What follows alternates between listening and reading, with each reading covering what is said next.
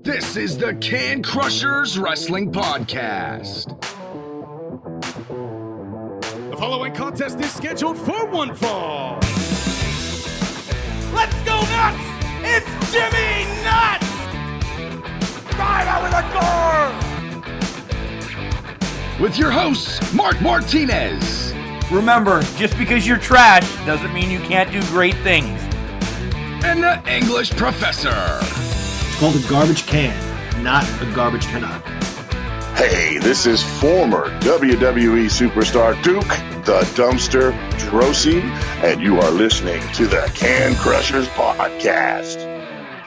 And welcome back to another edition of Can Crushers Spotlight. I am your host, Mark Martinez, and I'm super excited to have the Imagine Heavyweight Champion of the World, Spencer Slade, sit down and talk to me for a while. Guys, this was a fun interview. This was motivating. There's so much about this man that just wants to make me uh, go run a 10K. Well, maybe a 5K. Yeah. I would die on a 10K, so a 5K I can do. I can do. Uh, no, this guy's story is amazing. Uh, I'm not going to do. If you don't know about Spencer Slade, I'm going to wait until we get into the interview till you find out what his story is. Man, this guy is unbelievable. He is the Imagine heavyweight champion. Uh, sad to say that this Saturday's Imagine has been canceled with all the coronavirus uh, precautionaries going on around our area. Guys, this is a time just to sit back, relax, and, you know, watch some wrestling on TV. Just cool down. Cool down. Um, I know the talent is struggling. So if you see that they're selling some shirts, you know, head over to Pro Wrestling Tees. Help out your indie talent. Uh, this is the way they make a buck. You'll hear this. You'll really hear this in Spencer's interview about. Uh, it's all or nothing right now. It really is.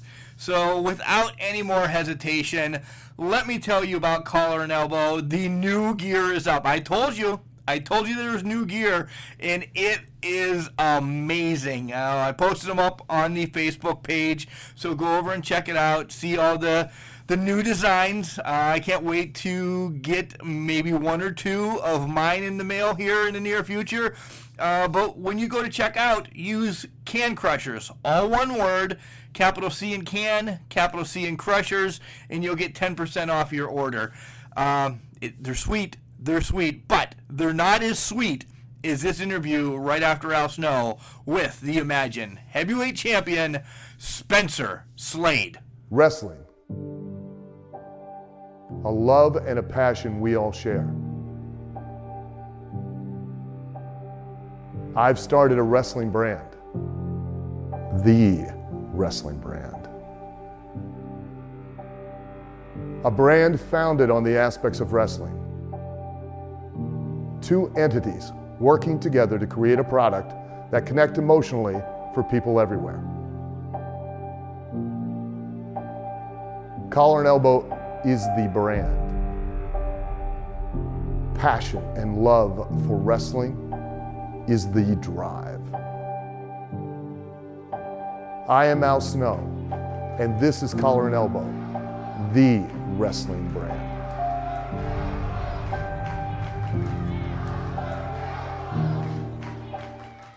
And welcome back to Can Crushers, guys. You heard in the intro how excited I am to hear about this man's story.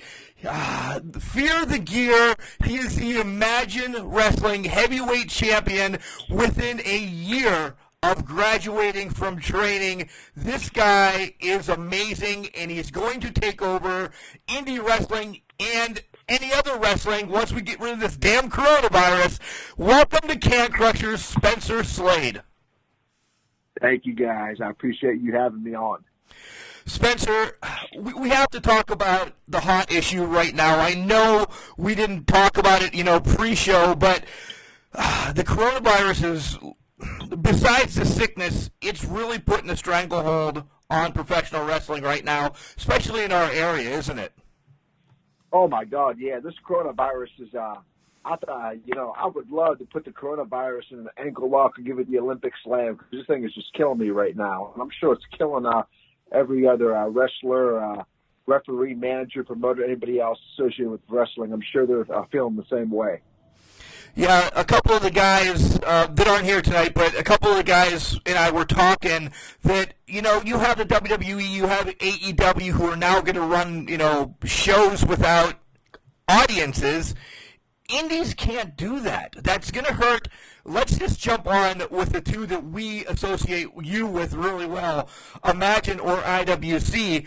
If they have to cancel, that's money out of all you guys' pockets and down the line, there could be some ramifications of maybe closing if this continues to run, right? Yeah, no, this is because uh, uh, Cato, Cato had, uh, like I said, had called me earlier and told me about how he had to, how he had to cancel his Imagine show, and it just happens to be the biggest show in Imagine history. It's our uh, 10th year anniversary. You know, we had a or one year anniversary, shall I say? we had the biggest show stacked, man. It was myself versus Big Bill Collier in the main event. It was a Amandine versus Brian Pillman. It was Ray Lynn versus Queen Anna Meter. I mean, we had a uh, we had a really really stacked card, and it just sucks because it's in Altoona, and as as far as I'm concerned, I don't think Altoona has any cases of the coronavirus, which makes it even worse because, quite frankly, that's a pretty darn safe area to run a show, but the athletic commission came in and said no, and it just really, really ruins everybody because when you're so passionate about wrestling, you're not going to let anything stop you from doing what you love. Yeah, as of as of recording, because you know we're recording early as we always do. Uh, there's nothing in El, uh, there's nothing in Altoona. There's nothing in Dubois, Ridgway. You know our surrounding areas. So it, it's a big hit for Imagine, and um, I'm not jumping on your match, but uh, don't forget we also had Shane Douglas against David Lawless in a street fight from yep. hell. Yeah, that was uh, that was actually those those two had a those two had a really awesome match the uh, the uh, the show before, and I was really looking forward to seeing what was going to happen up at uh, up at Altoona on that. So I'm just hoping that uh, Cato can get this uh, show rescheduled sometime down the line because if anybody out there's listening, this is definitely definitely a show that you don't want to miss. Yeah, let's let's stay with that actually right before we'll jump around as I said we will. Uh, you were going to face big time Bill Collier and probably your toughest opponent in your career thus far, and it was going to be two behemoths going at it in the ring. I mean, you guys are cut out of granite for love's sake. Yeah, that was uh, you know to me that was I was so looking forward to the big Bill uh, big, uh, big time Bill Collier match because to me you know I look at that as as uh, that's a that's a match right there to put you know like a classic on to put like a 20 or 25 minute thriller. I was really looking forward to that for being my first big match because I've actually I've actually so far been lucky enough to uh, wrestle some great opponents. I've wrestled Dylan Bostick, I've wrestled John McChesney, I've uh, wrestled Chris LaRusso, I've wrestled Beastman, I've wrestled the man down Elijah Dean. So, you know, only re- uh, being about eight or nine months in, in my wrestling career, I've been very fortunate enough to uh, wrestle some uh, darn good opponents. But man, big time Bill Collier, it doesn't get any bigger than that. No, not at all. Uh, you brought up Chris LaRusso. Uh, that's that's who you took the title from. You know, he's the hometown boy in Altoona, loved by all. And you know, let's stay with wrestling terms. You're a face going in there as well it you don't see face versus face that much. But after the match, after you beat him down, you know he gave you a hug. He gave he kind of like passed the torch of Altoona on to you, didn't he? Absolutely, yeah. That was. uh I remember Chris telling me, you know, you know, you deserve this. This was an awesome match, and I had um. And going into that match, you know, that was my at that time at that point that was in November. That was like my first biggest match. Obviously, my first match for a title and I, I wanted to prove to myself that I could hang with uh, Chris, and most importantly, I wanted to prove to Chris that all the time that he dedicated to me to help train me was going to pay off. And I wanted him to know that he that he trained a superstar and that he's training somebody that's going to be a good wrestler and somebody that bought into his system and and and, and, uh, and listened to Chris because I don't know if you guys know that's who I was trained by. You know, Chris is the one that trained me from start to scratch. So all the success that I have in wrestling, I always owe it to Chris because he's the one that uh, took his time out to train me the right way. And there's one thing I always tell Chris, you know, of all the coaches that I've ever had in sports, Chris is the only coach in my life that has an insane, insane patience for people. Man, there would be times in practice where somebody wouldn't get something, but Chris would just keep going rep after rep to make sure somebody uh, somebody make sure that somebody got that move or that technique down. That's one thing that I always commend Chris. Um, I'm very very fortunate that I got to train with Chris because I wouldn't be in the position that I am right now had I not uh, got trained by him. So that's why that win meant so much more because I was very, very happy that I got, you know, beat my own trainer. It doesn't get any much better than that, beating your own trainer for the title. Yeah, uh, that was one of the things we were going to bring up, and I'm glad you touched on it because we've had LaRusso on the show. He's a friend of the show. Um, so, in essence, though, I'm going to twist this and be the shit stirrer on here. Uh, you've also defeated Cato then, too, because Cato trained Chris, right? Correct. Yeah, correct. Cato was uh Cato trained Chris and Chris trained me and uh I kind of and Cato's the other guy that I uh that I also dedicate all my success to as well because you know he's the first promoter to give me the chance to be their champion. He's the first person to say, "All right, kid, we're to roll with you. You're to be the, the face of our company, the John Cena. So here you go. It's uh it's sink or swim. So uh you know I always make sure that I never let Cato down because you know um I understand, you know, Imagine Wrestling is not as big as the WWE or AEW, but I take it just as as it's being the uh, the face of the company. You know, making sure you represent the company the right way, always going out of your way to make sure the fans enjoy the show. So I got to give a lot of thanks to Cato because he's definitely he's definitely given me an, an opportunity that most guys I don't think get when they're five or six months into their careers.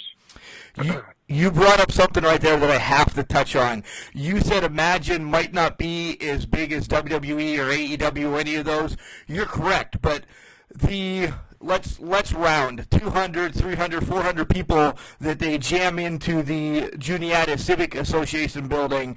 Um, each one of those fans at imagined is touched at some point during the night.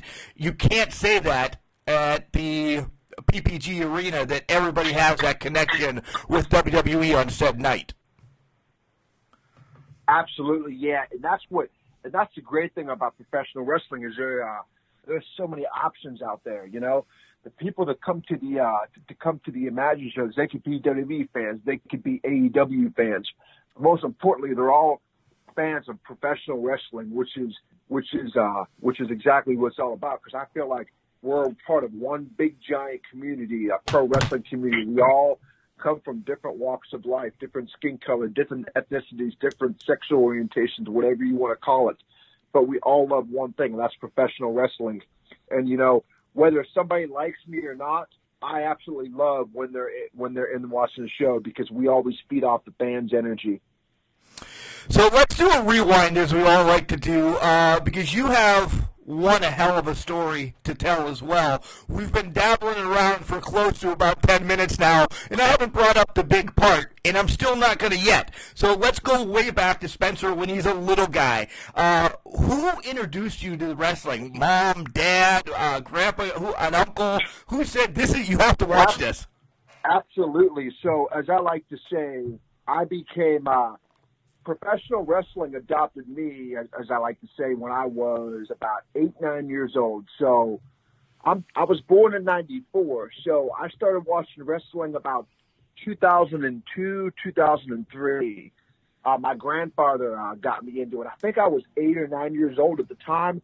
And I distinctly remember the first match that I ever watched as a kid was Kurt Angle versus Brock Lesnar at WrestleMania 19. And, uh, I think it was Seattle uh, 2003. And I remember just sitting there and watching that, and just watching Kurt Angle, who was built, built like a professional athlete, Olympic gold medalist wrestler, and I saw Brock Lesnar, who was just a freak of nature. And I saw these two guys going at it, slamming each other. And I, and I remember looking at that and saying, wow, that's, as, as a nine year old kid, that's exactly what I want to do with my life. Because there was something about it. It just, ever since then, I was glued to wrestling. From 2003 I have never missed a Raw, SmackDown, or pay per view since. I had been hooked to professional wrestling ever since. I think it was just what was going on in that ring just hooked me. I was just that's exactly what Spencer needs to be doing. So that's how I got into wrestling at that moment. So I'm actually correct on my guess because I always try to throw guesses out there who I would compare you to, and you've named both of them already. Uh, Brock Lesnar because you're big, you're chiseled, and Kurt Angle because you have, of course, it's easy. You have the headgear, but the headgear is also for something else. We'll get down the line for. Um, but you also have that, you know, amateur look. So by far, your two favorites by all time.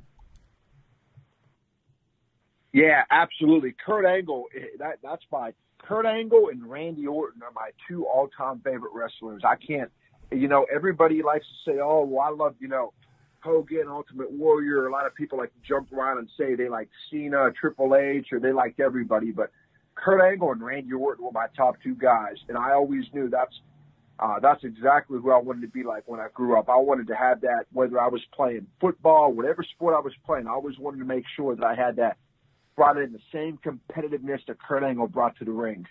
Same thing with Randy Orton. I, I just those two guys, man. And it's funny is because when I was a ten year old kid, and I told I remember telling my telling my parents, you know, one day I'm gonna one day I'm gonna uh, be a wrestler. I'm gonna wrestle like Kurt Angle, and I'm gonna kind of look like Randy Orton. And I think, and I think, you know, sometimes when you when you say stuff, you just might get it. And who knows? 15 years later, you know, people always tell me, "Oh, you look like Randy Orton," and people tell me you wrestle like Kurt Angle. So, I think I, I think I was a good, I think I was a good uh, uh, fortune teller at ten years old. You sure were. Did you do a lot of study with both of those guys, like early career Oh. Randy? Of course you did. Yeah, that's a stupid question, right? I, I, I mean, I mean, I, I love it because back then, you know, as a kid, you know, it, it was, and then I'll talk about, I'll talk about when we talk about when I first started training wrestling. I'll elaborate more on that. But you know, as a kid, when I when I uh, started watching wrestling, I immediately was trying to figure out, okay, if I watch Raw, SmackDown, and pay per views, there's got to be something else out there. And I know it. Uh, TNA was just starting around. I want to say I started watching TNA around 2004 and 2005. I think that was when they were on Spike or something. I can't remember. I believe so. I yeah. would go on you. Yep, I would go on YouTube and just I would just Google search Kurt Angle matches, Randy, uh, uh, and then I started liking Randy Orton more towards like 2005, 2006, kind of later on. Because about 2003, Randy Orton wasn't in yet. But um, I would just Google search Kurt Angle matches, and I was watching any matches I could on YouTube because that was obviously before the network. But I, I was studying I was studying uh, watching wrestling since uh, since I was nine years old religiously, as if I was going to wrestling school. It's just I was hooked. You know, most kids my age, they love to uh, play video games or go out and play in the playground or whatever, man. But I was different. All I liked to do was play sports and watch wrestling. That was it. So you bring up playing sports. Uh, we know that you're a former college athlete as well. Um, let's talk about some of that. Tell everybody about what you did in college. Absolutely, yeah. So, uh, you know, I had played. Uh, I had played. So I like. this is where this is where sometimes, uh, you know, people some some uh, some people have given me the nickname. They say, "Oh, you know what? You kind of like Mr. Perfect because you played so many damn sports." But I'd like to put money on that of all the professional wrestlers out there, I would like to put money on that. I think I've played the most sports out of most of those wrestlers. You know, I've played every single sport. I've done football, basketball, baseball, track and field, swimming, tennis, golf. But you would never guess the one sport that people think that I have obviously played that I never have. You didn't wrestle. Correct. That's one thing. I wrestled just like Kurt Angle. I wear the headgear, but I never ever did amateur wrestling. And I like to tell people that because um, when I, I had I had actually when I was a kid, I had actually uh, thought about going to. Uh, my parents had wanted me to try, uh, you know, wrestling, but uh, I remember going to uh, my first ever practice an amateur wrestling, and I remember walking in the doors and looking looking around, and I was like, "Where's the ring at? I don't see no ring. There's no ring." and uh, I didn't realize that amateur wrestling and pro wrestling were two different things. As a, you know, as a nine, ten year old kid, and um, I actually end up not doing amateur wrestling because I had always been a, uh, I had always been a pro wrestling fan. Um, and now looking back, looking back at it now, I kind of wish, I kind of wish I would have uh, done amateur wrestling because I think it kind of could have helped me in wrestling. But um, I had kind of, you know, just done some recreational wrestling, wrestling around with a couple other wrestlers. But yeah, that's one sport I never did. But I'm kind of glad that I did because I kind of look a little bit like like like I am an amateur wrestler in the ring because I think I just kind of pick it up pretty natural. But that's the one sport that I didn't play. So I had played sports throughout high school. You know, sports were my uh, uh, my escape. You know, it's really the only thing I enjoyed because it gave me that competitiveness, which you know, which I thrive on. Always having a uh, chip on your shoulder to be the absolute best. So I had a uh, I had a scholarship out of uh, out of high school to go play college ball. Um, I went to Duquesne first, which is uh, in downtown Pittsburgh, and then from there they fired the whole coaching staff, and I went and played uh, uh, football down down south at Shaw University in Raleigh, North Carolina. I played uh, three years down there, was a three-year starter, All-American, led the team in sacks. And then I came up and played my last year of eligibility up at Cal U, right in California, PA, where I got my uh, bachelor's and master's degree.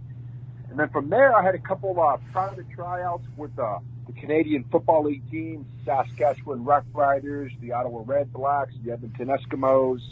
And then I actually went out to the uh, Canadian Football League combine out in Carlsbad, California. It's like the uh, CFL, it's uh, CFL's version of the NFL combine. I went out there.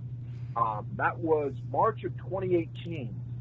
I did really, really well. You know, I thought I was going to get signed. I thought I was going to get a contract offer, but, uh, you know, nothing came above. So immediately, when I didn't hear anything immediately, so that was in March. And then in May is when I started training to be a wrestler. So it wasn't too too long after that that I uh, that I started doing what I absolutely love. So that's kind of what my uh, thing of sports right there. That that's roughly the same time that the XFL was saying that they were going to come back into fruition and everything. Before we get into your training, did you ever give a thought of like, damn, maybe if I can get into this XFL, I can get my way back in the NFL, or were you completely done with no, football? I, no, no, absolutely not. Because you know, like I said, ever since I was uh, ever ever since I was a kid, I've always wanted to be a wrestler, and it just happened that I had done really, really well in high school that I had the opportunity to play in college. Because if I wouldn't have, uh, if I wouldn't have uh, got a uh, scholarship to play uh, college ball, I would have just uh, trained to be a wrestler. Because that's like I said, that's all I wanted to do. Actually, here's a funny story. So when I was I remember telling my parents when I was like 16, oh, I want to go to wrestling school. I don't want to go to college. I don't want to do this. You know, that's pretty much the typical uh, wrestler. But, you know, my parents said, oh, no, you got to go to college. You got to do this. So my wrestling career was put on hold. And then my senior year of high school was WrestleMania 29 in New York, New Jersey, which I went with my best friend from high school. And uh, I had the time of my life. It was my graduation gift my parents gave to me. We went out did everything Raw, SmackDown, Hall of Fame, Axxess. Nice. And I remember, I remember coming back home from WrestleMania, and I had already had my scholarship, getting ready to go to college, and I I had told my parents, I said, I don't even think I don't I don't think I want to go to college. I think I want to give up this uh, full ride scholarship to be a wrestler because, you know, that's just just all I've wanted to do. My parents would tell me, you know, you know, you'd be an idiot to do that.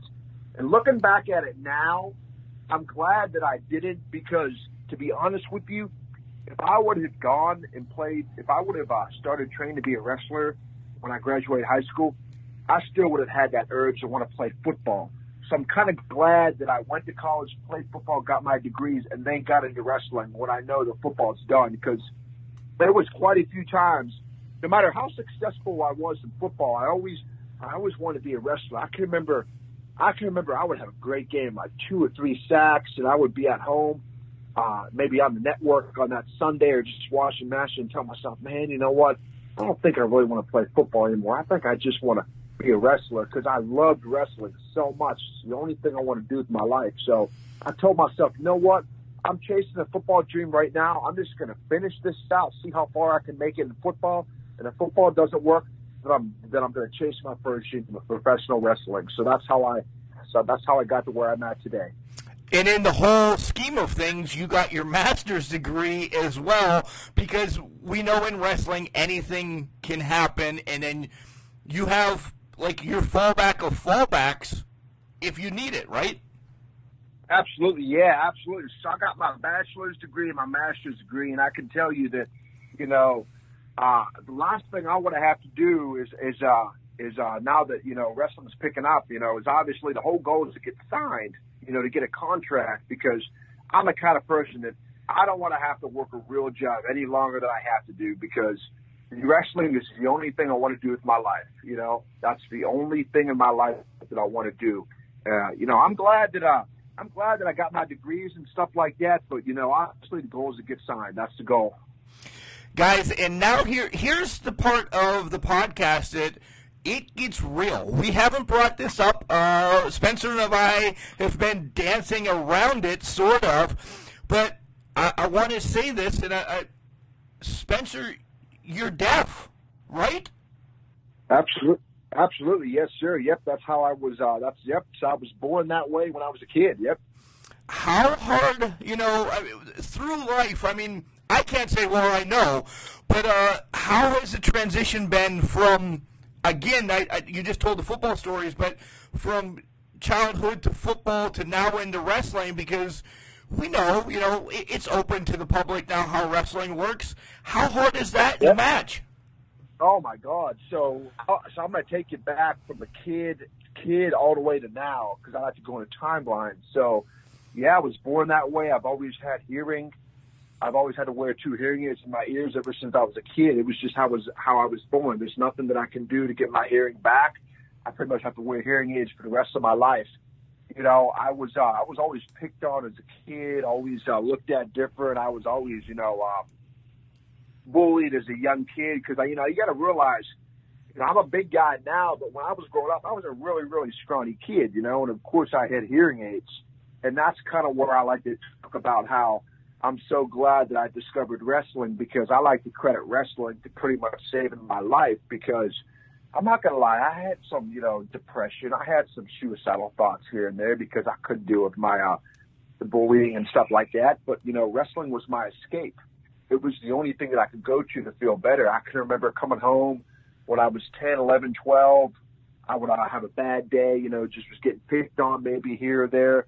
But when I would turn on Monday Night Raw or I would put on Friday Night SmackDown at the time, man, those those those bad times would just wash away.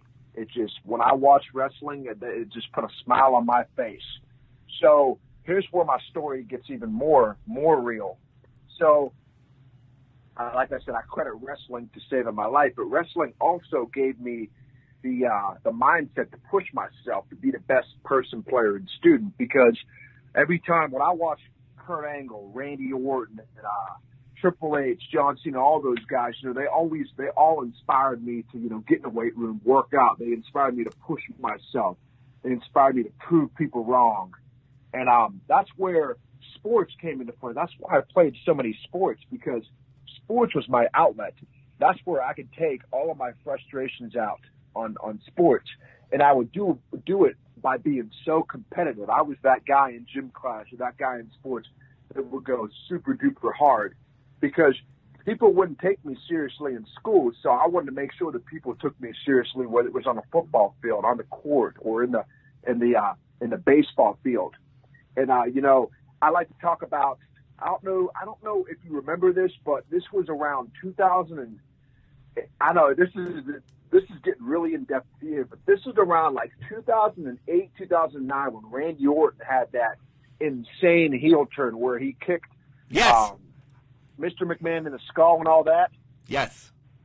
Well, I was so cause, so I would have been about 13, I want to say 14 around that time, and that was probably kind of the peak of the uh, you know whole bullying stuff. And uh, I remember when Randy Orton was a heel, you know that really really resonated with me because you know Randy Orton had that had that mindset, you know, don't mess with me, and I kind of had that too. I idolized Randy Orton so much to the point where I would I would walk down the hallways in middle school the same way he would walk down the ramp. I would I would envision Randy Orton's facials, how he would walk, how he would how he would talk, because he was a badass. And I remember just looking at Randy Orton and saying, "That's who I want to be. I want to be a badass like him. You know, what do I got to do to get people to respect me? Okay, well, I got to get in the gym. I got to be more self confident. I got to develop self esteem, stuff like that. So, and then once I got in the weight room and I started working out and uh, started excelling in sports, then that's kind of when, uh, then that's kind of when um, the bullying stopped, and then that's kind of when people started, you know, kissing my ass because, and I mean, I don't, I don't know if I can say that word, but that's when they You started can. doing it because I was getting successful at sports. The more successful you get, the more that people want to be your buddies, the more that people want to cater to you. But I'm not like that because I'm the kind of person that I'll never forget how I was treated as a kid. You know, I wake up every single day in my life with a chip on my shoulder to be the absolute best. I don't say it to be cocky. I say it because I live it. It's something that I've done since I was 10, 11, 12 years old. And um, that's pretty much how I live my life. You know, I always set higher expectations, and that's exactly why I'm so glad that I had the opportunity to um, inspire young kids in wrestling because I want to be able to do the same thing that Kurt Angle did to me, the same thing that Randy Orton did to me, the same thing that John Cena did to me. And that was inspired me to push myself to be the best. And that's and that's where that leads me to wrestling right now. Yeah, uh, I'll, I'll let you say some more, but the whole reason why Spencer came out uh, a month ago, so to speak, at Imagine Volume 9 and, and did a promo about pretty much everything you said, just in the shortened version. And, Yep. and you brought up you brought up suicide and everything, and there was there was a spark in the room that night then. As soon as you brought up and said, "Hey, I wasn't I wasn't this big rip guy back in the day." You, you saw little kids, you saw older people. You, you like, again, I've told you off the air that you got to me saying, "Holy shit, I, I really need to look into what he's talking about." And you know, and I instantly reached out to you. I'm like, Spencer, we we need to have you on the show. You need to tell your story because, you know, let's pretend we're going to throw the wrestling out. What you did for yourself for yourself saved your life, right? Absolutely, absolutely. And like I said, you know, I it just wrestling, professional wrestling is that thing that that that, that I like to say that that uh that gave me that gave me uh, gave me a reason to chase greatness. It gave me a reason to uh to wake up every single day and live life because I remember sitting down, always watching the. I would watch uh, wrestling. I would always look at like the WWE Championship, and I would tell myself, you know what? You got to work your tail off one day to earn that to, to be a WWE champion. You know, it's going to be a long road to get there, but I'm telling you, if you don't quit one day, it's going to be so much rewarding when you be the WWE champion one day, and then you can look back and say, oh, you know what? I remember when I was a 12 year old kid. I remember when I was going through that that bad time. I'm so glad that that 12 year old kid didn't give up because he's standing in front of you here, the WWE champion. That's that's my ultimate goal. That's why wrestling resonates with me. And I'm a big believer in motivational speeches. You know, I've been um ever since I've gotten into wrestling, I kind of see how other wrestlers are. It seems that you know everybody wants to be the bad heel, everybody wants to be the cool face. Everybody wants to try to be try to be cool. Well, there's not many indie guys out there that that, that try to be just the genuine good dude, like the genuine John Cena. And that's kind of what I pride myself in because I'm not I'm not trying to be a good guy. I'm not trying to be a bad guy. I'm just being myself. And I'm not a guy that's going to go out of his way to try to make sure that whatever young kid or whatever person's at that show, if they're going through a tough time, that they know that I've gone through the same thing. And if I can stand front, if I can stand in front of them, the Imagine Wrestling champion, then they should be able to do anything they want with their life. That's how I look at it. That's Because you have to, you have to, especially in wrestling. You know, I understand that. You know, obviously WWE has the biggest platform, and that's the ultimate goal. But I'm going to start my own. I'm going to start platform very, very small with Imagine Wrestling and just build it. You got to start somewhere. And if I can, if I can inspire a couple people in Altoona, Pennsylvania, to not quit on their dreams, then to me, that's that's that's better than doing nothing. a journey starts with one step, right? Oh, absolutely, absolutely, and that's where and I give I get so much uh, so much satisfaction out of when I come up when people come up to the merchandise table and tell me, oh, you know, because of you, my son's focused now. Or because of you, you know, I lost X number of pounds of weight. Oh, because of you, uh, my son's grades were good. Or my son, he he he's finally building self confidence. I remember a mother coming up to me and telling me that uh that uh their young son thought that he was a uh, he was a loser because I guess he lost a little wrestling tournament and I gave him a little pep talk, which I love. I love giving pep talks. That's just something I've done in football. I remember telling that kid, you know, at the uh, at the other side of uh, pain and failure is success because you always learn through failure and pain. And I told him you got to continue pushing on yourself.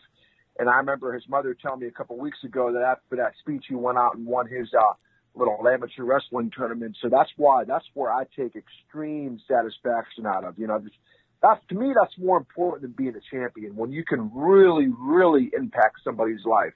And that's why, and that's what I'm in wrestling for. That's that's the best advice. Uh, we always ask for advice at the end of the show, but you can't top what you just said. Being you, you turned in. Let me let me throw a little bit of heat at you for a minute. Uh, you turned into Roman Reigns for a minute. You're not a good guy. You're not a bad guy. You're just the guy. but no, but but uh, you're you're right on. I mean, and you can take that advice that you just said and again take wrestling out of it. Put it as you know a nurse or a doctor or a dentist or you know a garbage man that we always go to. If you do your best that day, your best becomes better the next day, right? Absolutely, and that's exactly why you know because I mean I've I've obviously gone to a lot of WWE shows, and I always see how people always you know give Reigns or Cena crap or for being too too nice of a guy. But you know what? Every single one of those middle aged dudes that are booing Reigns, they you know they secretly respect Roman and John. They secretly they secretly wish they could do what Reigns and John Cena does. You know, there's a reason why Roman Reigns is the face of the company. There's a reason why John Cena is the face of the company is because they always do good things. And people, good things happen to good people, and that's exactly why there's two guys that are in their position, and that's that's that's my long term goal is to be in their position. So why not wait until you get signed to start and do that when you can start and do it when you first get into wrestling? Right on, right on.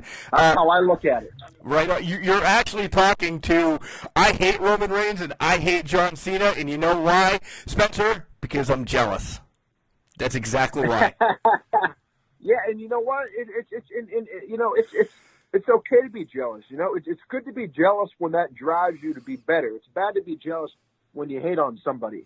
Right. I always tell you know I always tell I always tell people that um that tell that you know that that are jealous of other people's successes. I'm like, well, the only reason why they're more successful than you is because they've been doing that more consistently for for uh, longer than you have. You know, don't be jealous. It's good that it's it's it's good that you're it's good that you're you know you, you, that you're hungry and want to be successful, but don't be jealous because you can't compare yourself to anybody else. You got to be you got to be yourself. You got to be the first version of you. Everybody has a different path but to the same destination. I, again, I'm just going to let you speak and be my motivational speaker because you're right. Uh, I'm 43, right? It's wrestling in my path. Uh, if I would have did it maybe 30 years ago, but right now it is. it's opening up to you guys. I want to be the best forum for, you know, talent to come on to tell their story, to, you know, follow Spencer. So in a couple years, you know, I can call you and say, hey, Spence, remember you did the podcast five or six times? Uh, c- can you throw some WrestleMania tickets our way? Or, you know, not to use you, oh, but to oh, build up a relationship. Absolutely. absolutely. And, you know, that's one thing about me is I never, one thing about me is I'm huge on loyalty. I never, ever forget the people that supported me from, from day one. And I sure as heck never forget the people that knew what I was up to since day one, but have never supported me since then. So, whenever I'm off to bigger and better things, those people that never supported from you, that all of a sudden want to be your friend now. No, no, no, man. You know, you if you if you if you didn't support me from day one, then that I don't want your support. You know, I want people. I want the support from the people that you know that are that are, that are uh, good, genuine people that are willing to go out and do whatever it takes to uh to accomplish their goal. You know, same thing with you. Everybody I've met in wrestling, anybody that's supportive, I will always make sure I go out of my way to support them because at the end of the day in wrestling, um, you got to be, you can't, and that's one thing, you can't have an ego in wrestling. I mean, you can have an ego in your head, but you can't have that egotistical attitude because, you know, wrestling's obviously built on respect. And that's why I've been fortunate, fortunate to be the Imagine Wrestling champion so early on because not not no not so necessarily because of all the in ring stuff is because you know I was able to develop a uh, connection with the fans and that's kind of where that leads me to like my catchphrase fear the gear which is you know what I came up with because I don't know if you know but when I first started training to be a wrestler I didn't wear headgear I just wore my hearing aids in my ears but every time that I would take a back bump um, my hearing aids would come out of my ears because of the impact from the uh, from the mat, and I knew that was going to be a distraction or problems early on. So I remember my uh, co- my trainer Chris telling me, "Oh, hey, why don't you uh, go out and get some wrestlers headgear and put on?" And you know, at first I was like, ah, you know, are you sure? You know, that's is, is that not going to look too too funky, or, or or is that going to not look, you know, this or that? But I think it ended up being the greatest thing in the world because you know it it, it helps me stand out. It, it it it it it protects what I what I hold so close to my heart, which are my hearing aids. Because there's another thing too. Every time I put my hearing aids in the morning, I always I always get flashbacks of when I was a kid. And every time I put those hearing aids in, I always remind myself, all right, Spencer, you made it this far. Let's keep pushing. So when I put that headgear on, man, it's like my Superman cape when I step in the ring, you can't, you know, you can't stop me. That's kind of what what the headgear means to me. So I was when I first debuted, I was thinking, okay, you know, I kind of need a catchphrase. I need something, something to you know resonate with the fans, and that came up with Fear the Gear, and um, I kind of liken Fear the Gear to kind of being a uh, another uh, another quote. Like um, when I say Fear the Gear, I like it to be you're willing to do whatever it takes to push yourself. You want, you know, you want, uh, you want your opponent to fear your pride because you're so passionate about, about being the best version of yourself. You're so passionate about accomplishing your goals that you're not going to let anybody else or anything else stop you from getting it. So that's kind of where Fear the Gear came from that that's awesome. That I, I didn't one I didn't know about the backdrops because you know uh, we don't dive into your training that much because that's your time. That really is. And then uh, the moniker of Fear the Gear meaning so much more than just the. I, I thought it was just the headgear. So I love yeah. that. Yeah, that's awesome. Yeah, and absolutely. And and, and and and the reason why I'm so so over at Imagine. Uh, if any of your listeners come to Imagine show, I'm like Hulk Hogan up there. Is because you are. You really I are. Developed, I developed a connection with those uh, with the fans up there, and that's one big thing that, that I that that young wrestlers need to know. If you want to be a baby face, you have to find a way to get over with the fans. And what I did was, I remember when I was watching Rey Mysterio come out. Do you remember when Rey Mysterio would come out with his uh, he would wear a uh, face, he would wear a mask over his mask, and he would give it to a little kid. Do you remember that? Yep, I do. So I said, "Oh, you know what? What if I came out with an extra set of headgear and I put it on a little kid? Because I don't think anybody in the history of wrestling comes out and does that." Well, Bret Hart so used I to do the sunglasses. Yep, and I started doing that, and that's really how I got over. So every time that I come out during a match, I always give a uh, headgear to a uh, to a little kid, and that's and that's kind of what I that's kind of what I like to uh kind of kind of make myself different. And that's something that that that that I look forward to doing every time that I'm up there. Can a little kid be a 43 year old fat fat bald man one night? Meaning me?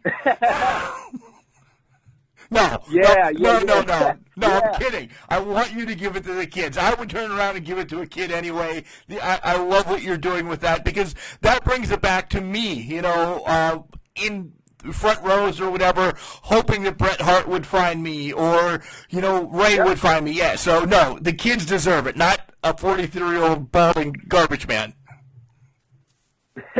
and and just remember yourself as a kid when if if a wrestler would give you something, man, that would make you want to love him so much more. And that right there, you never know.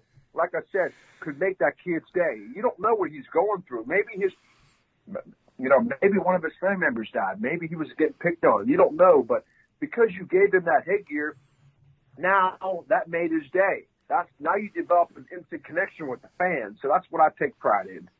That's awesome. Hey, let's talk about some of your training a little bit. Uh, we we brought up. Oh, absolutely, absolutely. LaRusso being, you know, your number one, and you trained at you trained at the IWC. Is we'll get into IWC here in a minute, but you trained at IWC school. Um, was there ever a point? I know you're a football star, and you know sports out the wazoo.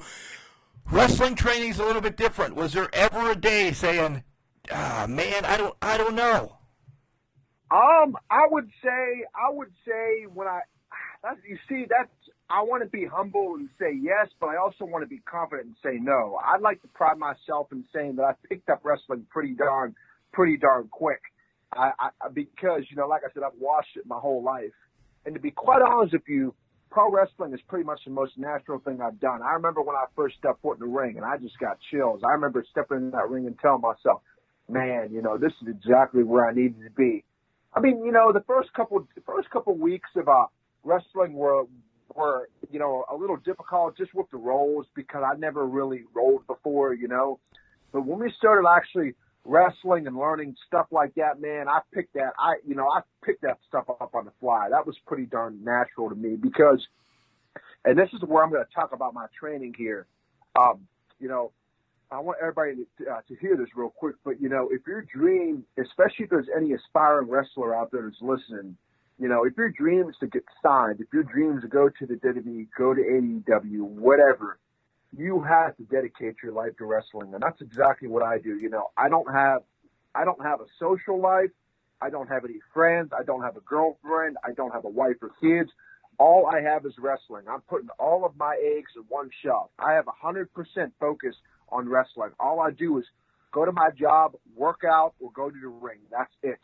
I dedicate everything to wrestling. I'm either in the gym working out, I'm either in the ring trying to get better, or most importantly, I'm on the WWE Network watching matches. I'm always, always studying tape because I want to get to the performance center.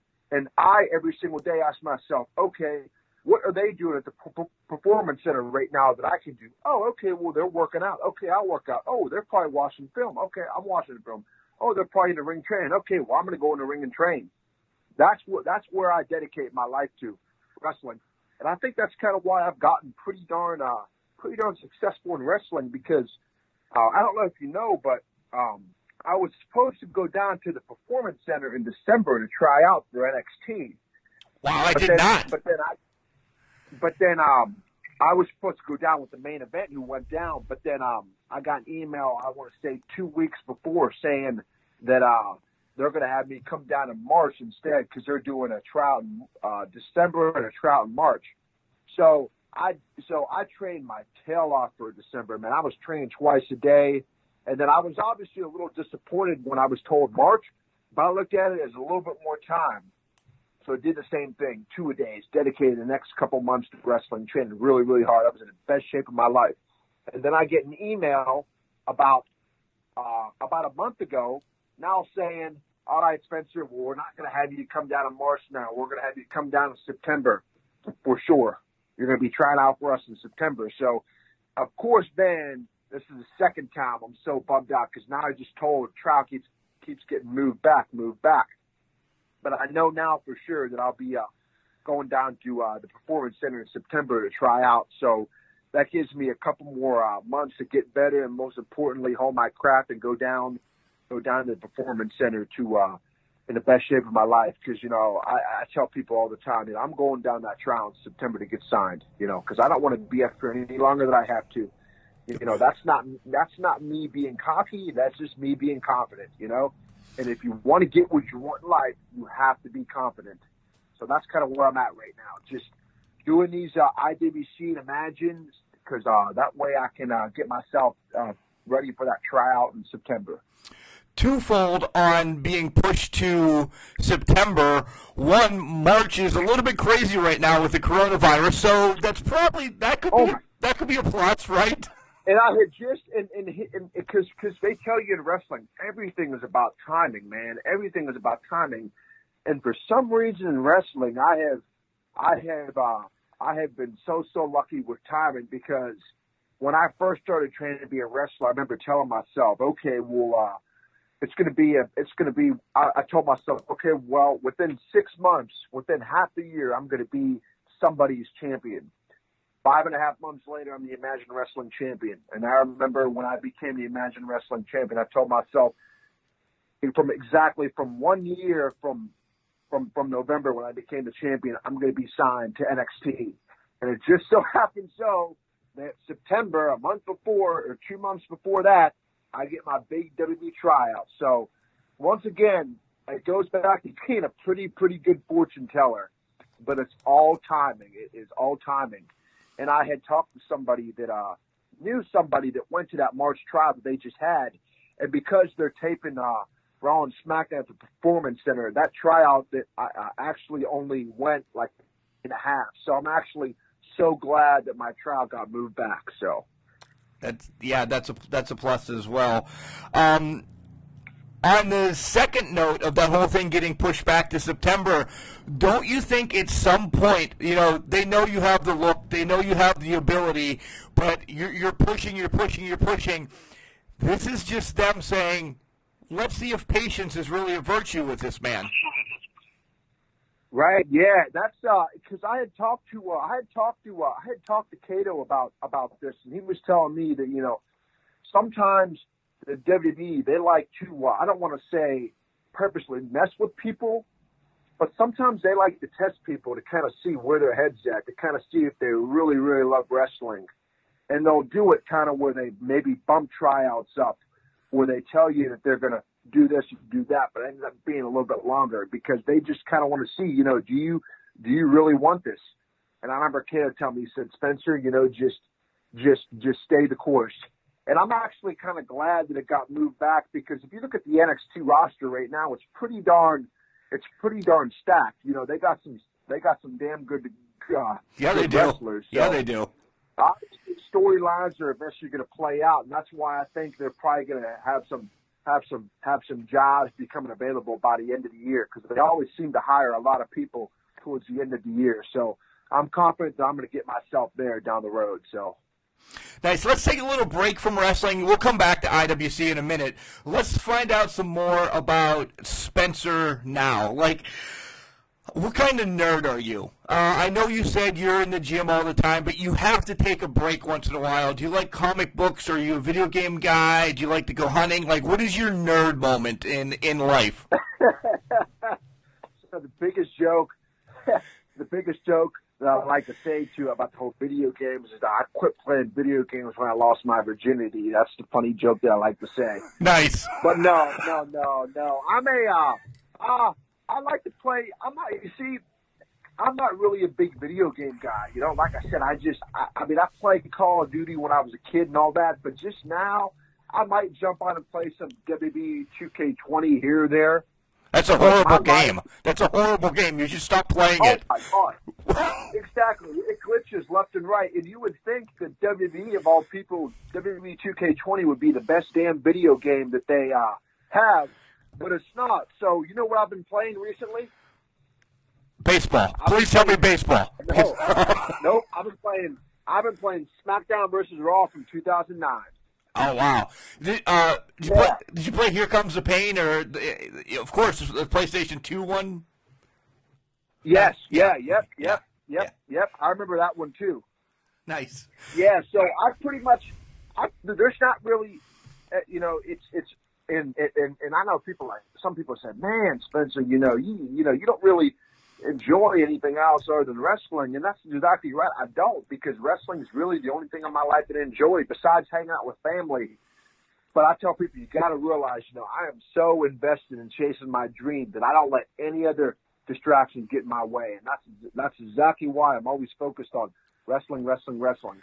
You sound I, I, I truly believe, I truly believe it's going to pay off. You know, it would be different if I wasn't a good wrestler. It would be different if I told you, uh, you know, if I if I didn't work out or you know, I, my, you know, I didn't really have a good physique. It, you know, it would be different if I knew that I was never going to make it to the WWE. I would, I would obviously live life and do a couple different stuff like that. But you know, I know that I'm going to make it because I'm confident. So that's why I am so focused and so driven on that goal.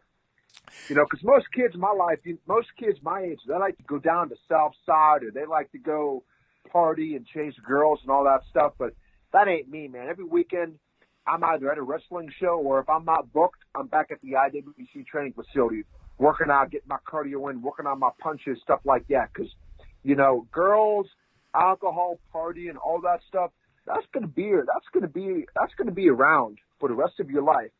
But you know what? What's not gonna be around for the rest of your life? Your dream. That's, that's I don't want to be that guy that said, "Damn, you know, I wish I would have chased my dream." I don't want to have to look back and say, "I wish I would have." I want to look back and say, "Man, I'm so damn proud that I took a chance on myself." What are what are some of your guilty pleasures? Because I only see you eating uh, straight meat. Like you're probably out in the woods killing a deer and just eating the guts out because uh, you're so ripped. Do you ever take a break and have a bowl of ice cream? Because what's your fat Uh, percentage? yeah, actually, yeah, actually, I do. So my big, my big, uh, my big, uh, my, I actually, what I just call my uh, my cheat meal. I love donuts, so I'll I'll I'll, I'll, usually eat about half dozen donuts, maybe once or twice a month, and I'll usually have it like right after right after a uh, right after a show that we have to get those uh to get those sugars in. But other than that, that's pretty much about it because I look at my body as my asset. You know, there's a lot of WWE. You know, to be in the you know. WWE, they have some guys that have some great bodies. They obviously have some guys that don't have any physiques at all. But I want to make sure that I'm one of those guys that, that say, yo, you know what? That guy, he looks like a damn good wrestler. We need to sign him now. So that's kind of, I always try to, you know, stand out. You know, even in IWC or wherever I go, I want to be that guy that people, I want to have the best body or I want to be the best wrestler, stuff like that. It's just, it's just that mindset of always never being complacent. What is? We'll get right back into wrestling, but this is a sidetrack question. What is your donut of choice? Do you uh, are you Krispy Kreme? Are you Dunkin'? Where do you Oh have? my God, that Krispy Kreme, man! I could, uh, I love the, uh, I love the uh, Krispy Kreme with the uh, chocolate glaze on top. Nice. So you're actually, ha- and, and I'll and then I'll down that with like I love to go to the grocery store and get that. And this is where my, uh, this is where my, uh, I like to call my my uh, muscle head uh, um, mentality comes in. I like to go to the Giant Eagle and get one of them big things of those uh, Fairlife milk that's got the extra protein in it. of course you do. And I always down me, yeah, I always down me one of those of all those donuts. So that's my that's my cheat meal right there. That's your fat kid moment, right? Absolutely, right there. That's it. Yep. And uh, I always, like I said, I tell myself every time I eat it. All right, Spencer. You know, next time you can have this is probably, probably two or three weeks later. You know, because every I'm always afraid I'm going to lose my abs and that I'm going to not look like, uh, not look nice and shred like Kurt Angle. You know, I'm always, I'm always trying to be the. uh I look at it this way. Whatever, if there's a if there's a father that brings his son to an Imagine Wrestling show or an IWC show, I want to make sure that that that, that, that kid or that, that son knows that Spencer Slade brought his best package to that show. Spencer Slade brought his best performance to that show. Because I don't ever, ever want somebody to leave an Imagine Wrestling show saying, man, you know what? That Spencer Slade guy, he really didn't look as ripped as he thought he was. Man, that Spencer Slade guy, he really didn't give that much effort in that match. I never ever want to ever do that. So that's why I'm so so so focused on diet and training because the last thing you want to do is let down the fans that you know that believe in you. Yeah. You you brought up IWC, and that's perfect. We'll, we'll transition over to that now. You remind me, um, going through training and everything, of another IWC guy who was just as driven, just as big, just as crazy, just as powerful, and now uh, he's on AEW. His name's Wardlow. Uh, that's that's where you are. Uh, Wardlow at IWC gave no shits about anybody in ring, but that's all he did was wrestle. Yeah, Wardlow. I like I said, you know, I I owe I owe a lot to Wardlow because he really he really took me under his wing. I think when I first started training, he uh, he saw me and said, you know what, this is a, this is the guy that you know I need to I need to, uh, this is the guy that really wants it, and you know I'm I'm I'm- glad that Wardlow uh, uh, took me under his wing because he definitely has given me uh, a lot of uh, a lot of advice. You know, I usually send him a message on Instagram, maybe you know two or three times a month because I know he's busy, but he's always giving me advice. And um, I remember when I first started training to be a wrestler. I'm not gonna, I'm not gonna, you know, I'm not gonna say anything negative about the rest of the IWC locker room or any of that. But to me, the person that I watched out of all of them was Wardlow because to me, Wardlow was the example. You know, Wardlow was the guy. Okay, you know, what's Wardlow doing right now? There's a reason why Wardlow is where he's at. There's a reason why he's at AEW is because he's big, he's strong, he's jacked, he's tan, he can wrestle, stuff like that. And I told myself, if I want to be where I want to be, I got to be like Wardlow. So that's why, uh, that's why, uh, that's why you know people say, oh, you know, you're like a, you're like a, um, you're like a mini Wardlow. I like when people say that, but I don't like when people say that because you know I can, you know, I'm Spencer Slade. I might not be, you know, a nationally recognized name, but I'm working my tail off right now to build a name. And I don't want to be compared to anybody else because I build my own name. So that's kind of how I look at it. But always thanks to good brother Wardlow. He said that's a that's a good dude, and I'm uh, I'm happy that he's uh, he's at AEW. But I just wish they would let him wrestle more. Jeez. I, I agree. Uh, I I'm waiting for the day as we're going to talk about how much wrestling you actually watch when you do get time. We'll start with AEW. I'm waiting for the day that Wardlow just beats the piss out of MJF, aren't you? Yeah, that would actually be that would that would be probably one of the biggest uh, face turns ever if you think about it. Yeah, because that's why, in, in, in, in, talking about MJF, this is where I'm kind of going to get into my opinion of like my wrestling style, what I think of wrestling. You know, um, I think MJF's great. He's the kind of heel that you want. He's that old school heel that people believe, and that's one thing that this world lacks is believability in wrestling, and that's one thing that I try to bring to the table every time that I wrestle. Um, and that's, that's why my style of wrestling, I can tell people, you know, I'm really, I'm really like a technical, like a Kurt Angle guy. I love that mat base, that, that tough style wrestling. I love, uh, always trying to lock somebody for an ankle lock or hitting the Olympic slam. Like that's to me, that's what, when I think of wrestling, I think of Kurt Angle versus Chris Benoit. Yes. Those matches. That's what I think of wrestling. And obviously everybody has their different taste of wrestling. You know, I'm not a fan of, uh, of the uh, quick, flippy, high paced, high spot kind of stuff like that. You the know, Young I'm Bucks. A, I'm, not a, I'm not a fan of it. It's not that it's not that I can't do any of that stuff. It's just that to me, I've always looked at wrestling as trying to trying to make it believable, and it's hard to make wrestling believable when when it looks so stunt or it looks so choreographed or it looks so cooperative. Uh, we we say that week in and week out, um, and this isn't you saying it, naming names. Um, they're great performers. The Young Bucks, Ricochet, uh, people like that. Uh, they're they're amazing athletes. It's just not yep. my it's not my cup of tea to see spot spot exactly. spot spot spot rest. Exactly. Yeah, so.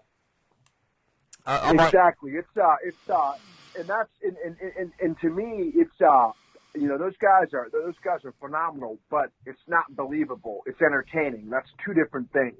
Yep. Being believable is convincing somebody that you could that you could really kick their ass, versus being entertaining is convince somebody that you can uh, do all these moves and make it look cool. There's, it's it, it, you know it's two different things, and that's kind of why and that's kind of why um I like AEW, um but I'm not a I'm not a huge fan of the uh of like their uh I think the storylines are great, but they try to have WrestleMania matches every single week. They do. They got to have 25, 30 minute matches every week. It's like you don't have to have that. My favorite wrestling right now, and probably the other guys will say the same thing. Uh, do you watch NWA? NWA is my favorite out there of oh the, the big three, uh, hands down. Yep, yep, yep, yep. That you know that's because it reminds you of old school wrestling. It reminds you of NWA back in the day when you were a kid. I'm sure. You, you know, so you're, you're dating five, me.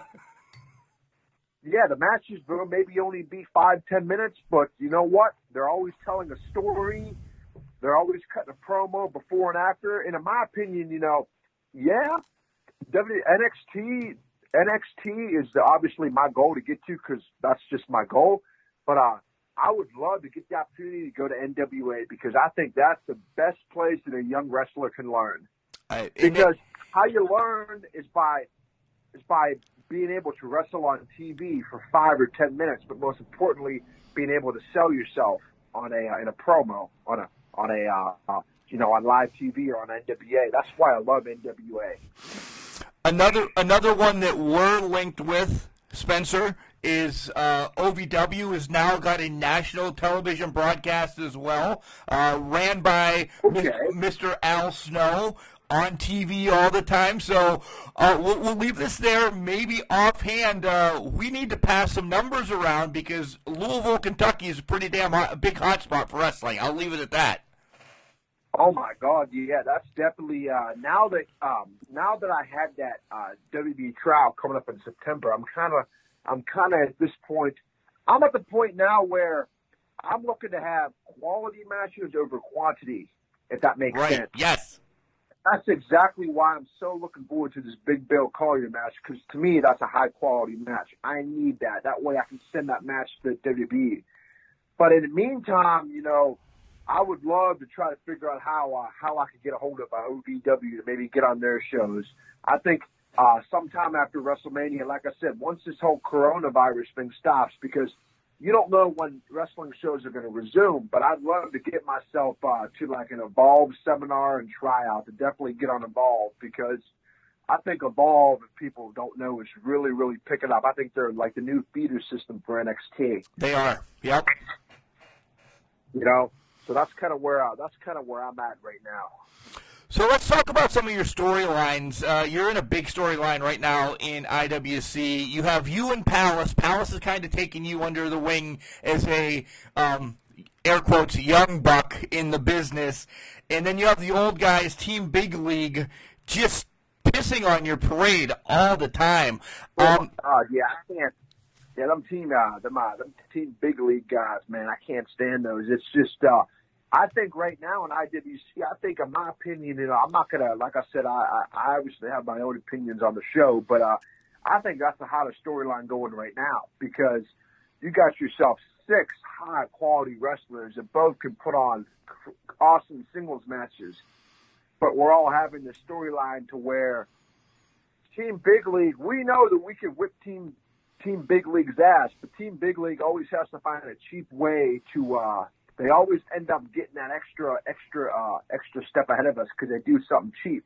And I told Palace and myself before the show, I said, "Man, you know, we gotta make sure Team Team Big League doesn't uh doesn't get a hold of us again." And lo and behold, what did they do? They kick us in the nuts, and uh next thing you know, we're down. So, I think for the fans, man, this is you're just this is we're we're not even I can tell you right now without spoiling anything, we're not even at the at the apex of the feud right now. We're just getting there. So I hope the fans know that they're in for something big with this feud. I'm telling you, something big is going to happen. So that's Yeah. all I'm going to leave it at.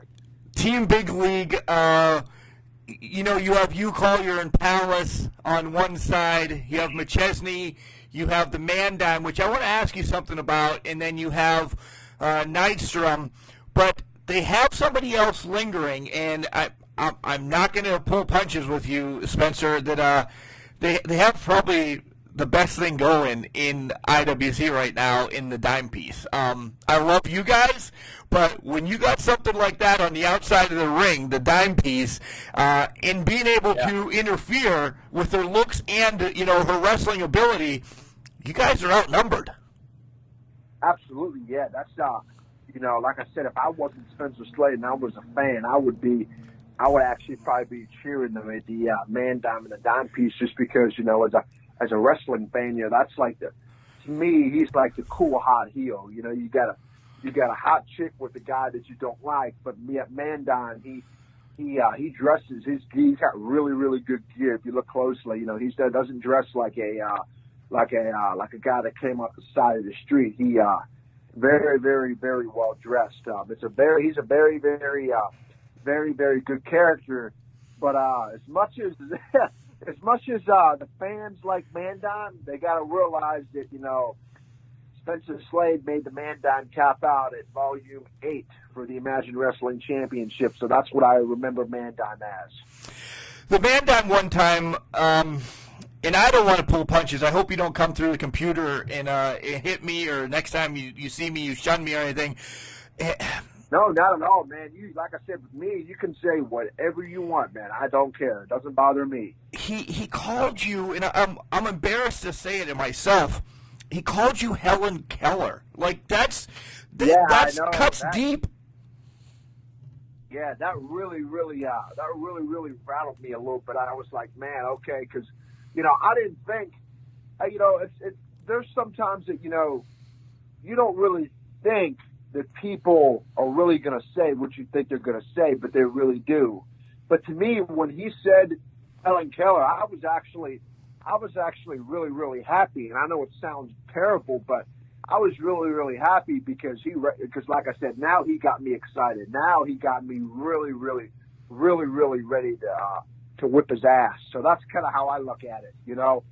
Um, man down, like I said, he can. I mean, he can. Uh, he can say whatever he wants through the internet, but uh, he always knows that he if, if if he's in the ring with me one on one, he already knows what the what the result's going to be. So that's why I just I leave it at that because I'm the baby face. I'm the good guy. You know, the good guy's the one that's not gonna not gonna talk smack and say stuff like that. You know, I always try to represent Spencer Slade, the Spencer Slade brand. And that's always doing the right thing. So I always let the bad guys run their mouth and talk. I'm just here if they. I'm just here to uh, pretty much just uh, do my thing and shut them up. You know. Yeah, that's a great way to do it. Spencer, uh, a couple more questions because I know you're biting at the bit to get to the gym. I'm keeping you long, but uh, let, let's do two more questions. Well, one question and then a shout out, more or less, um, because we'll have you back on. There's so much more to tell with you down the line, uh, continuing to follow your career. Of course, you're going to come on once you're on NXT, so on and so forth, but we can't give everything away tonight, right? Oh yeah, absolutely. Yeah, I pretty much. Uh, I'm trying to think if there's anything else, anything else really that we uh, that we didn't cover. I just want to make sure that we got the story because I'm sure there could be somebody listening to this that could really, really help them out.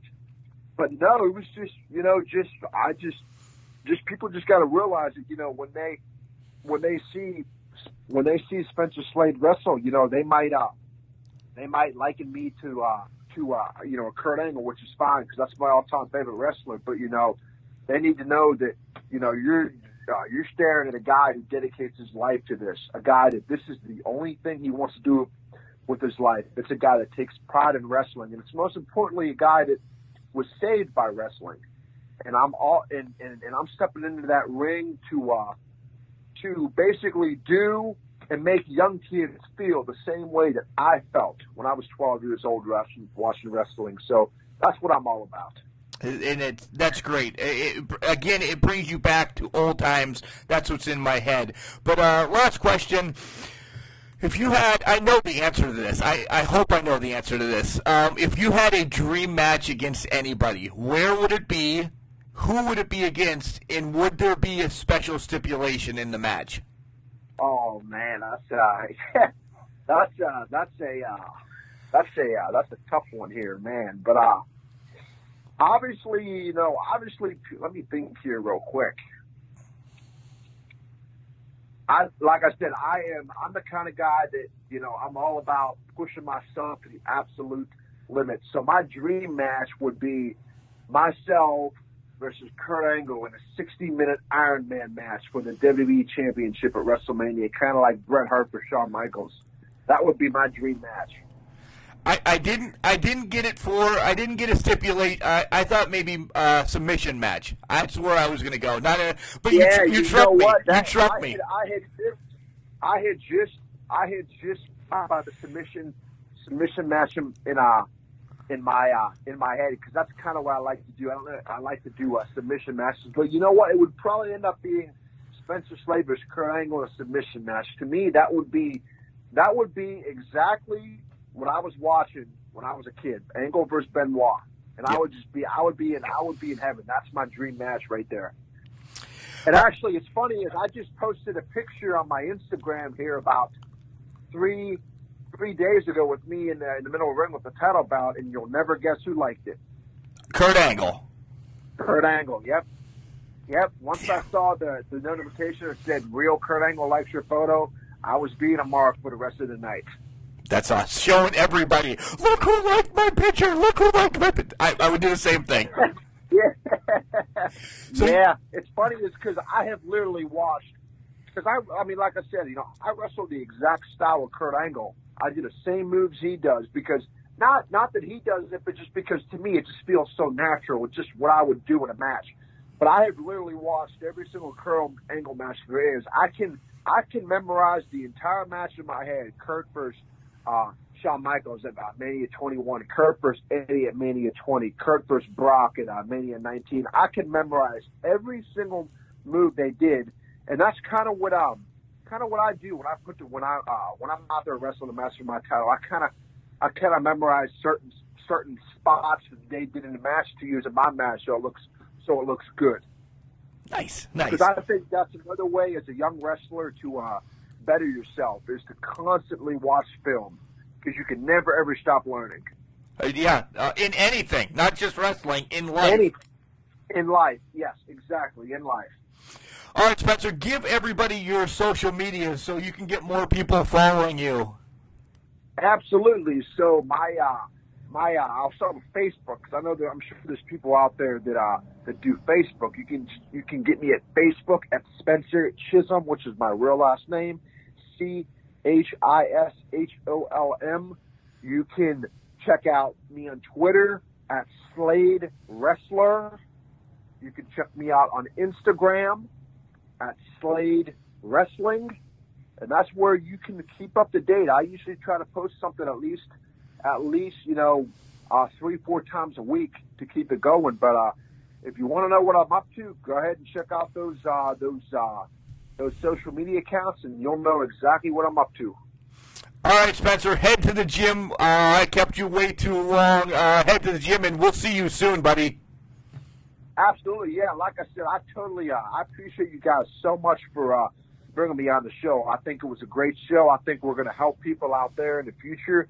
And uh, please let me know the uh, next wrestling show that you guys are going to be at uh, after this whole uh, coronavirus thing goes away, so we can uh, chat and link up. If that interview didn't get you motivated, I don't know what is going to get you motivated. Man, this guy, Spencer Slade, is just a genuine, amazing human being. After I stopped the recording, we talked again for, I don't know, half an hour or so, and we just chatted and chatted and chatted. And he is, he's wonderful. He really is. Again, it's somebody that I want to say I, I want to become friends with. You know, I'll support him in the ring and everything, but I want to be friends with Spencer Slade because of what he talked about, his story about having your back. It, it just is a wonderful thing knowing that he's all in. You know, he this is this is what he's going to do, and it's also for the fans. You know, he's doing it for him to prove, you know, the bullies, the this, the that, the same thing that he said during this interview, but he's also doing it for us. He really is. And I'll say us because, you know, I'm named Mark, and that, that fits perfectly. You guys hear that all the time. It really does fit perfectly with me because I love the weekly shows. I do, but I love sitting down and talking with these guys, getting to know them, being able to walk up to a wrestling show and just giving them five and say, yo, yo, Spencer, what's up? And, and just chat like normal human beings. It doesn't need to be about wrestling. It doesn't need to be about this. It could be about the coronavirus and how, you know, we, we're possibly scared or how, you know, we're going to turn all turn into Ghostbusters and beat this damn thing. Um, how about him announcing he will be at WWE Performance Center in September. Guys, uh, let's all get on the bandwagon and cheer on Spencer Slade. It's amazing. It, it, it's it's amazing what he has done in about a year.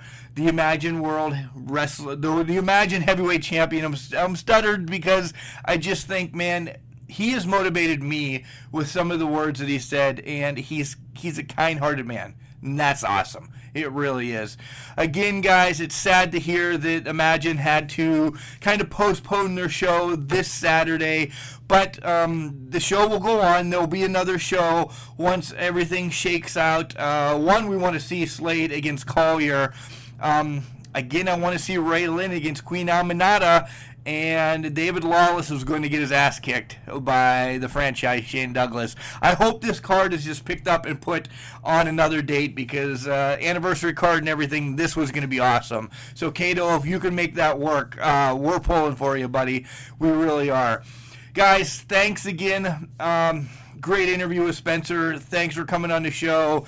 And if you guys want to send more people our way, uh, send us an email. Tell us, hey, reach out to this person. Or if you're that person and you want to be on the show, it's cancrusher69 at gmail.com. You can also get us on Facebook, Instagram, and Twitter. It's at cancrusher69. You'll find us there.